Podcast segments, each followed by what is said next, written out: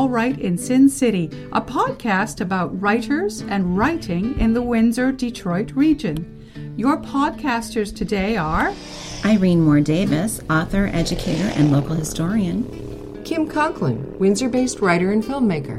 And me, Sarah Jarvis, former bookseller, publishing rep, and literary festival chair.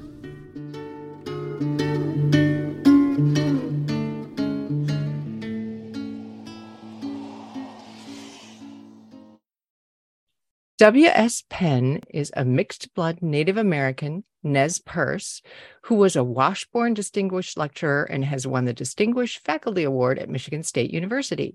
He is the author of two novels, The Absence of Angels and Killing Time with Strangers, a collection of short stories titled This is the World, and two collections of essays, All My Sins Are Relatives and Feathering Custer.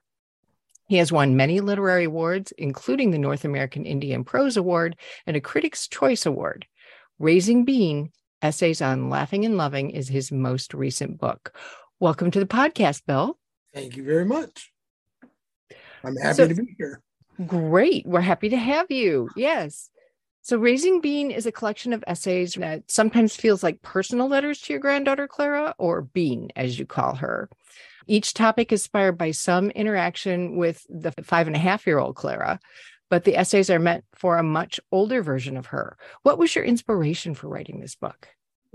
Wanting to leave something for Clara, and of course, I now have her brother, but wanting to leave something for Clara that involved some kind of oral telling and exemplified what her uncle is now. He's a he's a philosopher at, at, at Milwaukee. He calls process realism, but in the processes of being alive, of being, and trying to have a sense of humor about it all. So it was her. It was all for her. That she was my inspiration. She still is a lot of it. How old do you think she should be when she reads it? That's a question that, that her mother and my son-in-law will have to deal with. okay. um, I think she could read some of it probably soon, but I think there are other things maybe they might want to wait on. And I, I don't mean to be vague, but I don't want it to be telling her how to be. I want it to be something that she can go back to for a kind of guidance, much the same way as I go back to my own grandfather. He's not alive anymore, but I still go back to him in my thinking to find out what it is he thinks I ought to do in a particular situation. And I'd like her to have that. My guess is 15 probably would be a, a more likely age. If it gets to be 20, that's fine by me too. And heaven, heaven knows she may decide she doesn't want to read it at all. Well, I can see that she might want to revisit it because it's one of those pieces that's very accessible, but there's a lot to think about when you read it. I hope there is, and I hope some things will make her laugh. I mean, that's something she's got. It's taken her eight years to get used to the fact that that Bumpa, Grandpa, always jokes. I mean, I I don't tease because she doesn't take teasing very well, but I'm always joking. She now looks and says, looks, she frowns, she says, You're joking, aren't you, Bumpa? But I want her to be able to laugh. Our world has a, so little laughter in it nowadays that the more she gets, the better she'll be, you know, I think. One of the things you talk about in this book is the differences between native and non native storytelling. For native storytellers, plot is not important, process is. Uh, why is that? And, and what are some of the other differences between the two types of storytelling? Well, my my son actually has a book coming out, his first book, titled "What's Really Going On," and it is. He and I have argued now for years while he was writing this book about who decided process was more important than anything else first. And we all know it was me because I'm older. he, he was, but he won't quite admit that. He's very articulate about it. He's a lot more articulate than I am, being a philosopher of physics, of science. But process is all there is. You are not a thing, even though you can read a description of, of me, that's not me. You and I both are how we are. And if somebody says, I'm a good person, they go around doing bad things, and we have a lot of political examples of that, they're not good people. I'm sorry. So their processes are, are messed up and they are, as my son would say, they are engaged in flawed metaphysics. But as I would say, is that they're just not being decent people. And and I do think that that brings up everything else about our world that we care about because IB Singer was was I think the person who convinced me ages and ages ago um, that love if you didn't if you had a novel that didn't have love in it you probably didn't have a very good novel. Um, doesn't mean everything has to pan out. Everything has to be you know rosy at the end. But there has to be love. If it's about human beings there has to be love involved in the story. And i think that's kind of the way i grew up. I i would sit on my grandfather's porch and i would just sit with him. Sometimes he'd speak sometimes i'd speak but sometimes i'd just sit with him. And that being with him was what was important not what was said as much as being with him and him being with me. I think that's where the storytelling that I grew up with, which would come from a woman, an Nez woman, eh, who presumably is my aunt, named Mary, Mary Blue. I grew up valuing those stories, and those stories taught me ways to be. They didn't tell me how to be. And that I think that's in the book actually, that Nez Perce stories, I think most native stories don't end with and that's what is it's and that's how it was they're just descriptions of processes but the processes are ongoing. And i never could explain when i taught english at msu and elsewhere i could never explain people always want to know what is a book about? And my only answer was about 300 pages. It's there's a book is not about something. When you read the Odyssey, you're not getting to something, you're getting a story that is teaching you an awful lot.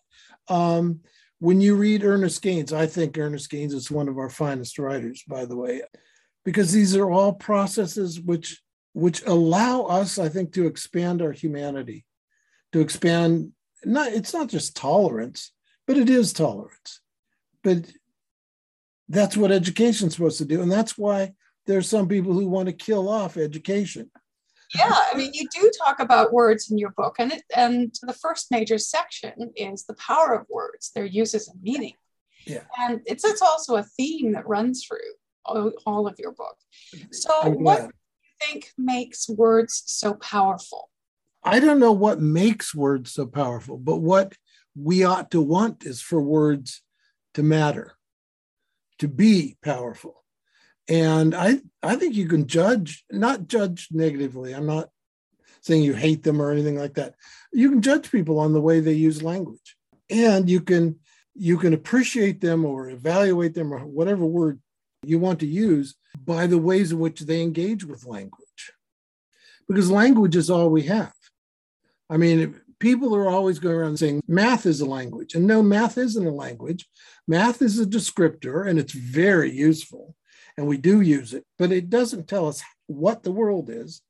It just is another way of engaging with the world. Language, I think, and reading and writing for people puts us in a relationship that is unlike any other relationship. A writer needs a reader, and, and a reader needs a writer and the writer should be honored that the reader needs him or her. But I don't like writers who don't caress their words, don't love their language. And I really do. There are there are some books that are staggeringly good because of the way in which the writer puts words on a page. And we live in a world which is trying to, I think, take that away. We're trying to turn everything into data, internet information, but not engagement. I mean, I can read a I can read a book. Even the book itself isn't something I think is a great book, but there'll be a sentence here or a sentence there, and you think, wow, that's where he or she got it. And of course, the problem being a writer is when you think, oh, that's where I got it, you've got to cut it. because you're probably being a pompous ass. I mean, you know, at least that's that's sort of the way I look at it. If I like a sentence or a paragraph too much, it better go, or I better disguise it, hide it somewhere. you know. And my son, I I can't believe I just read his blurb for his book. He sent it to me and said, "Dad, what do you think?" I can't believe how well he uses words. And I hope that I had some influence there. I don't know. And I never will. The one thing I will know is that when I'm dead, they won't forget me. They'll still hear the words. As my son says, we'll still get to airports early, Dad. I hope they value the storytelling, though, and the stories so you going down the, the idea about words a little bit you seem to have different feelings toward different types of words. You prefer perhaps names and nouns pronouns not so much. So what do you think is the value of one versus another or how do we use them differently? I try to stay away from pronouns is the answer to your question because there are so many people who are in my opinion overly sensitized to them it's like an example for me would be the word Indian. I worked with I mean, with the native program here. They're mostly Anishinaabe and, and Michigan Indians, which is to be expected, I suppose. Um, um, but you know, oh, you didn't. You always had to say Native, Native American. But there's, I think I say this in the book. There is no Native American about it. They're Native. I mean, they, we were here first. You know, so the American came along and he didn't even Amerigo Vespucci didn't even make it to America. If somebody wants to say Indian, and I do because it's just easy shorthand, um, I've run into so many non-Indians who want to tell me that, oh well, we really ought to use other terminology. I don't want to get hung up in in terminology. I want to get hung up in words. Pronouns are fine; they're useful. We need them in sentences but uh, I got tired of like in academic essays, and I did publish a few of those, of having to put he or she, she or he, and I finally got to putting S slash H E or H slash I T, which of course was my feeling about all of that stuff. What about the ideas? What about the words that matter? And pronouns matter if we use them to to hurt. And in the first essay, the nick of names, we use nicknames, and it says because that is where the word comes from. It means an increase. Have I answered any of your questions? you have indeed. You've answered very thoroughly. Too thoroughly. See, I, anyway, I'm glad I've answered. Yes you have a wicked sense of humor that shines through the book, especially when it's aimed at bureaucracies and some practices in the oh. education system. One recurring uh, character is Stan Dards, who was run down by a texting yeah. suburban mom. Sorry yeah. for the spoilers, listeners. Yeah. What is it that you think we're missing now that Stan is gone? And do you think we can ever resurrect him? I don't know. I think we ought to resurrect them, or else we're going to be driving over bridges that fail we're going to be getting on planes where one engine falls off. And that's just the kind of thingy world. People would come to me and say, How do I do better? And this is mean, but I would, if a student did it too often, I'd say, Look, go back to kindergarten, start all over, and this time pay attention. And standards are involved with that. But we've got parents now who think of children as succeeding if they basically they make money, but money can also be be grades because grades they see as a path to money. And uh, money is fun to have, but only enough of it. You really don't need to be a billionaire. You don't even need to be a multimillionaire. I don't see the point. I'd rather take a nap. I mean, napping is important. So standards, no, I think I think standards got run over. And of course, got run over by somebody texting as they were driving down the road. We do judge ourselves by standards, don't we? Another section of your book is titled Not Nobody. Being not nobody seems to be a sort of middle ground between being nobody or being somebody famous or well known. Why do you think, and, and these words are capitalized, not nobody is the preferred path? Well, that's that's of course you picked the one the one essay I chose to take excerpts from to read because every everybody is somebody if they if they act and not nobody really is right out of Homer. You don't want to be the target of the Cyclops. You don't want to be the person who blinded Poseidon's son. I want to be, and William Kennedy talked a lot. I do mention him in the essay. He talked a lot about being not nobody because for years he wrote these novels that had bums in Albany. That's the way he used to describe it. He was a wonderful man, by the way. And nobody wanted to publish him. You know, when he did get published, he realized he had a choice. He could be somebody or he could be not nobody. And not nobody is what I think I would hope to be. Because it's a person who does what he or she wants. And that word want carries a wish and a lack in it. But why would anybody want to be somebody? Do you want to be Joseph Biden? I don't. You'd have to get up at 5 a.m. every morning and deal with people like Putin. I'd rather get up at five in the morning and deal with people like you, or or see my grandchildren, or just listen to the birds. I have a lot of bird feeders outside, so not nobody. I think is a good thing. I think a, a plumber who takes his or her plumbing seriously is not nobody. I think somebody who designs those aircraft I mentioned before is not nobody. All I want is enough money for me and when I'm not around for my wife to be able to buy food and in her case buy some bowls. She loves bowls. And buy presents for her grandchildren. That's her real failing in life is buying presents for her grandchildren. Well there are many worse failings right? So you mentioned you're still writing a lot. So what are you working on now? You mentioned a novel and some other projects? Yeah i have Clara and I went to the bookstore and she bought a book that is about some kids and they're kind of orphaned and they go about building a life for themselves and in a relationship with this town somewhere out west. And she really liked it. And I thought, well, there's nothing complicated about that book. It doesn't even have consistencies or the kinds of things you need to try to get into novels. So I'll try to write one. And I did, but I failed miserably. It's still on my computer, of course, but it kept getting more complicated. Had climate change in it. It had a rattlesnake that talked in it. So I was working on it, and then, you know, one of those either uh oh or aha moments, whichever it was, I, I went back to the novel that I've, I've got that's titled The Call of Crow, Cry of the Jaguar. All I can say is I'm working on that and I'm having fun with it, I guess. I mean, I wake up in the morning thinking about it.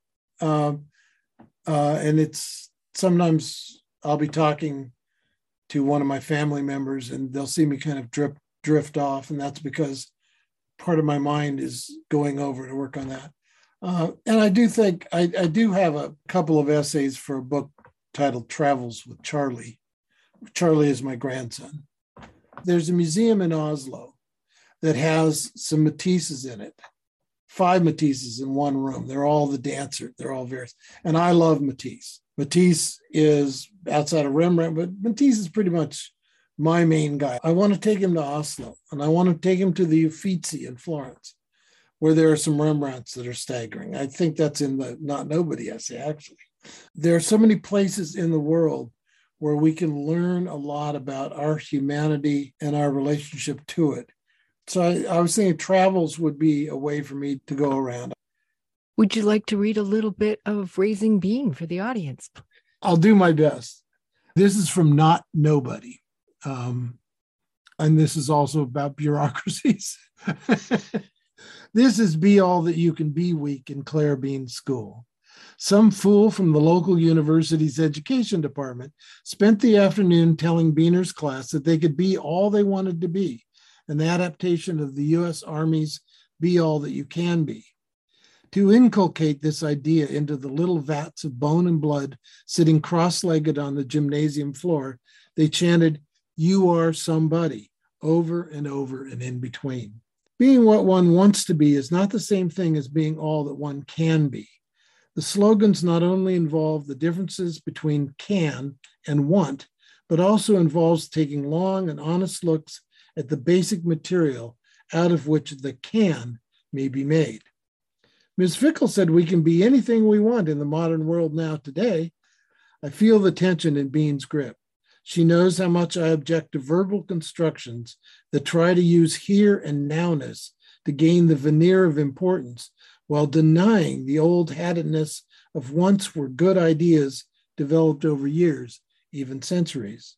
Bean knows that I think that human beings have changed little since the hairy dawn of Space Odyssey 2001. They certainly do the same things like love or hook up, fight and argue, disagree and agree, and with careful thinking and possibly education, grow less intolerant. No matter how much money Big Pharma invests, they still grow old and die. Ms. Fickle says we should want to be somebody, to be important, and to change the world. What does Mrs. Weary say? Nothing. Wise choice, I think. She made us all say what it was we wanted to be. Did you say anything? She shrugged, shook her head. No, she hadn't. She'd learned the lessons of Odysseus that shouting out your name and origins can wreak havoc on your travel plans. At first, the man known as a master storyteller told the one eyed monster Polyphemus that his name was Nobody, and Polyphemus, enamored of the importance of names and branding, went around laughing at Nobody while eating Odysseus's men two by two. Cleverly, he and his last six crewmen hang below the fleecy bellies of the Cyclops' fattened sheep. And when the monster rolls aside the massive stone to allow the sheep out to graze the next day, they are free to run to their ship and row out beyond the grasp of the Cyclops, where, in a moment of hubris, Odysseus shouts back at the monster that his name is not nobody, but Odysseus, son of Laertes, from Ithaca, getting for his proud foolhardiness a massive boulder thrown at him by Polyphemus, barely missing his ship. Worse, going from nobody to somebody allows Polyphemus to protest to Dad about his blinding. And Dad just happens to be Poseidon, who, though he cannot keep Odysseus from Ithaca and home because Athena protects her favorite hero, can and does throw storms and tempests at Odysseus, wrecking his ship and killing his crew leaving the Greek hero alone to float to the shores of an unknown island, doubling Odysseus's 10 year homecoming journey to 20 years. It is this dangerous shift from nobody to somebody that the writer William Kennedy talks about. After years of rejection, getting blank looks from inquisitors who wanted to know what he had published, not written, but published for the grand sums all writers who matter get, Kennedy described himself as not nobody. It's important to note Kennedy's wisdom and perspicuity. The movement from nobody to not nobody is not the same as the movement from nobody to somebody. A sudden leap from nobody to somebody is a jump into a chasm that is dark with narcissism and self regard and demands, even to the extreme of corruption, sycophancy, and an almost psychopathic childishness, the trumpeting of one's name in the misty fog blurring his lack of accomplishment. It leaves a writer, as well as a person who previously learned balance and philosophy and humility, stunned by imbalance and egotism. Talent, which derives from balance or a sum of money, is not an aptitude or skill, but a means of exchange, and as such requires at least two people a buyer and a seller, a reader and a writer, a giver and a taker. Bring the part of talent that is balance the taking is more of an accepting and not a getting. Faulkner needed his editor to edit to bring the sound into balance with the fury. I agree with Macbeth that life struts and frets its hour, a tale told by an idiot, or can be, but I don't agree that all life signifies nothing. Maybe it's the Indian in me, Bean, but all the love we've exchanged is not nothing, and I think life is the presence or absence of love. Apart from that, in conjunction with William Kennedy's wisdom and humor, about becoming not nobody, it raises questions. Does one want, truly want, to be somebody. The scale we choose should, with some foresight and parental or teacherly guidance, match the circumference of our happiness. It is all there in Sartre's Freedom and Responsibility. It is all there in Ernest Gaines's novels or William Melvin Kelley's or Evan Connell Jr.'s, none of whom shout out their names or origins to the one eyed monster of commerce that would devour them with the pressure to write another book just like the last one or consume their time and energy with the attempt to publicly brand their name. None of them is a celebrity, a somebody whose name is, for good or for ill, recognized by hundreds or thousands or millions of people. Each of them is not nobody, though. Each of them contributes to the project that is humanity. Being spoken well of is what you ought to seek to earn humbly by being. If you're made to be somebody, then accept the burden. But for heaven's sakes, don't shout out your name to the monstrous Polyphemus. And I think I'll stop there. W.S. Penn, thank you so much for Yeah. joining us. I hope I gave you something worth having. You did indeed. Thank you again. Well, you never know. So, anyway, thanks so much for doing this. Thanks for joining us. Look for more episodes of All Right in Sin City wherever you listen to podcasts, or check out our website, allrightinsincity.com. For information and announcements of new podcasts, sign up to our email list or follow us on Facebook and Twitter.